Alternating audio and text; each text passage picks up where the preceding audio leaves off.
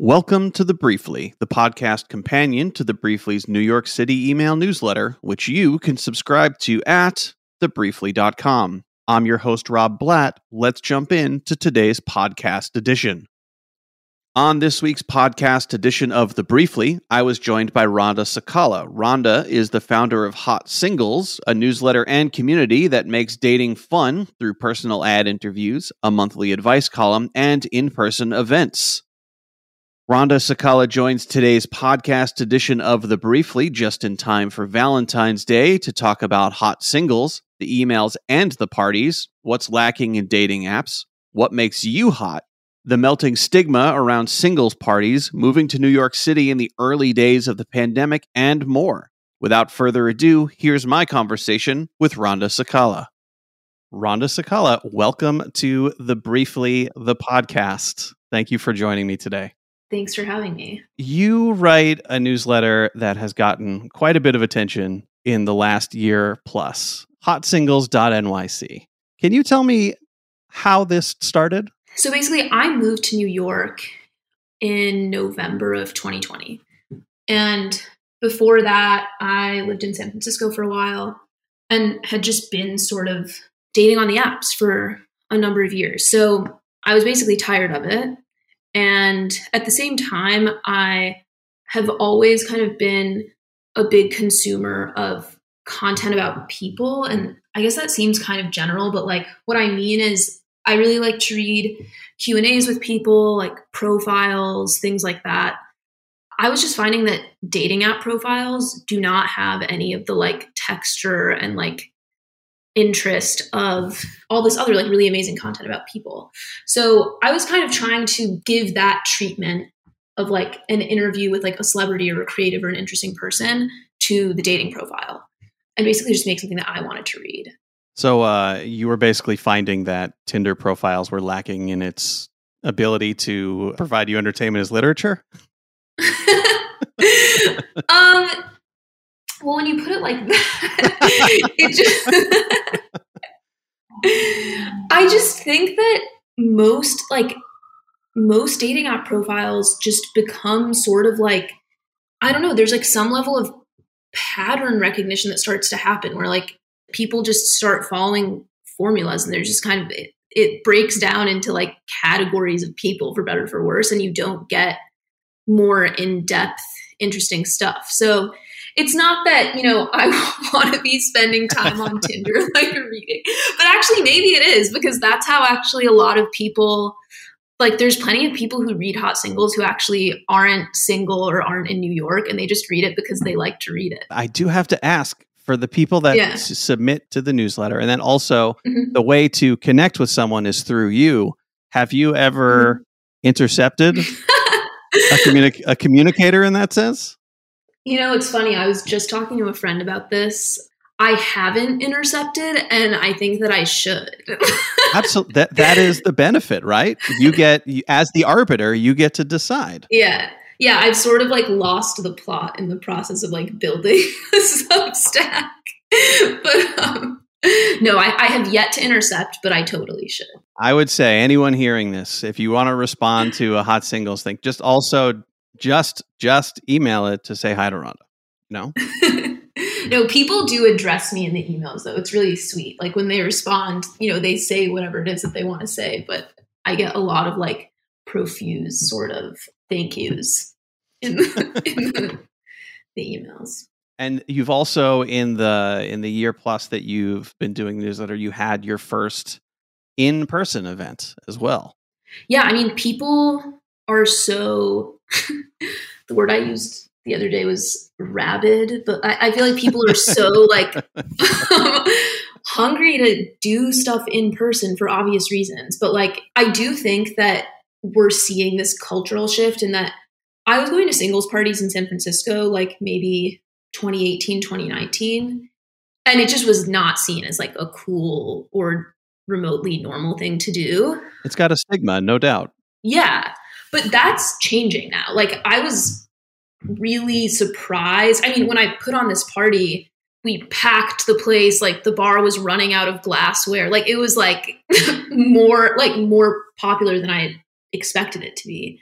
th- that to me like really signaled like okay like there is something happening culturally that's making people more comfortable with being openly looking whereas before it's like you're openly looking like on an app but nobody's like coming out in a public place and being obvious about that how was the party itself I think that it's safe for you to use the word uh, horny in a non-sexual connotation in terms of people are people are horny to go out. That's that's fine, you know? Everyone's horny about something. It's okay.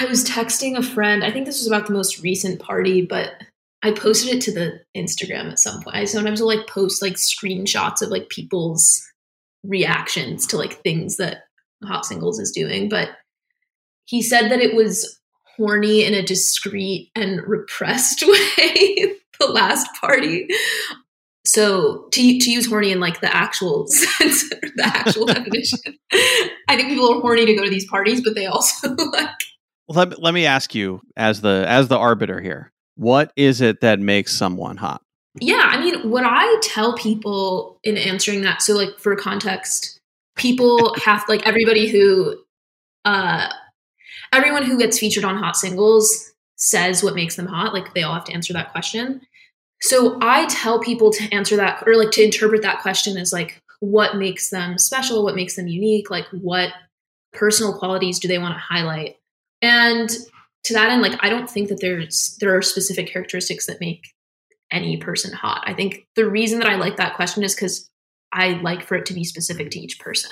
And speaking of the questions that you ask, mm-hmm. where did the question about there someone's toxic trait come from? I introduced that question not right away.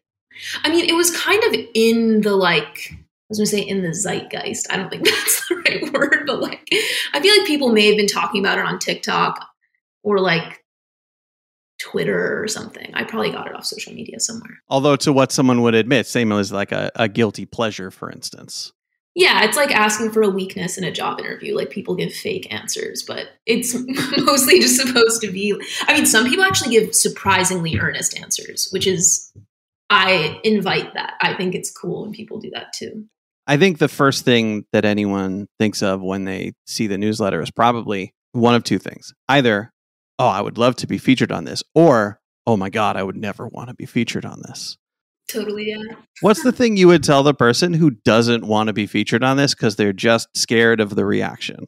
I definitely dealt with this early on. Like, I had a friend, I won't say who, but I, I had one friend who who was featured and we could not like it was like the day before. I'm like i've been like super militant about getting the newsletter out at noon every friday. Like i do not miss. And it was the day before he hadn't sent me anything like because he he just wasn't the stereotypical kind of person that would do something like this. So we got his friends on like a group facetime call and basically like filled it out together and like got their help. But what people have said to me, like, regardless of the outcome, people thought that it was a valuable exercise just in thinking about like what makes them special, what they're looking for. And it was like, for most people, a confidence booster just to kind of present themselves in that way rather than the way you present on a dating app, which is you're kind of reduced to much less like being earnest also that's actually another thing that i really try to do with these profiles is like or these interviews is because you're answering five questions you can show some earnestness and you can also show your sense of humor which i think is really important and that's something that often gets lost in a dating app because if you go full earnest on a like in a dating app profile that it stands out. Yeah putting like one little joke in the profile. I think tons of people do that and it doesn't say anything about you.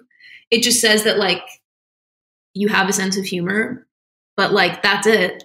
like there's I like that this gives people more of an opportunity to show their personalities. You said something that is fascinating to me. You moved to New York in November of 2020 mm-hmm. from San yeah. Francisco. So you moved across country in the middle of the pandemic. yeah. So, can you please tell me what that experience was like? It seems sort of like, why would I move to a new city like when everything is closed? But the reality was, I actually, so I was in San Francisco and then for the pandemic, I was in San Diego alone for the most part because I won't go into too many of the details, but basically I was already planning on moving to New York and I just had like a pit stop in San Diego, ended up staying there for six months. But I just got bored. Like it was hard to meet people there. I didn't have a community there. I already had friends here and it actually was like a pretty smooth transition. Like really I, I moved actually tentatively in October. And then like within the first week, I was like, this is definitely better. Like the beach is not a substitute for friends, like which I thought it might be before then. That is a heck of a comparison. well, I surf, so I, I thought that you know surfing was gonna fulfill me, but as it turns out, there's Rockaway Beach here. You could take the the train out to uh, yeah. to Long Beach. There's good surfing in both of those places. Maybe not. Okay, yeah. I'll admit, maybe not Southern California surfing, but there's surfing. Yeah, for sure. No, and people told me like when I was in California and saying I was going to move to New York, they're like, "You can't surf there," and I was like, "You actually can." And like, it's still coastal, but yeah. Uh, so if someone wants to subscribe to the newsletter, where can they do so? Hotsingles.nyc. And if someone wants to connect to you online, where can they do so? On Twitter, I'm at mostly vibing. Also, Hot Singles is on Instagram at Hot Singles NYC, and I like do some a little bit of like different content on Instagram than what I do on the newsletter. I want to thank you for joining me today. Thank you. This was fun. And thank you for coming on the Briefly. Thank you for joining me today for this podcast edition of The Briefly. You can find the podcast on Apple Podcasts, Spotify, Overcast, iHeart, Stitcher, and wherever you're currently listening to this, in addition to thebriefly.com. Listen to this. That is still the sound of no music. If you have music you think you'll be a great fit for the Briefly, send me an email to thebriefly at gmail.com and let's get your music on a future episode of the podcast.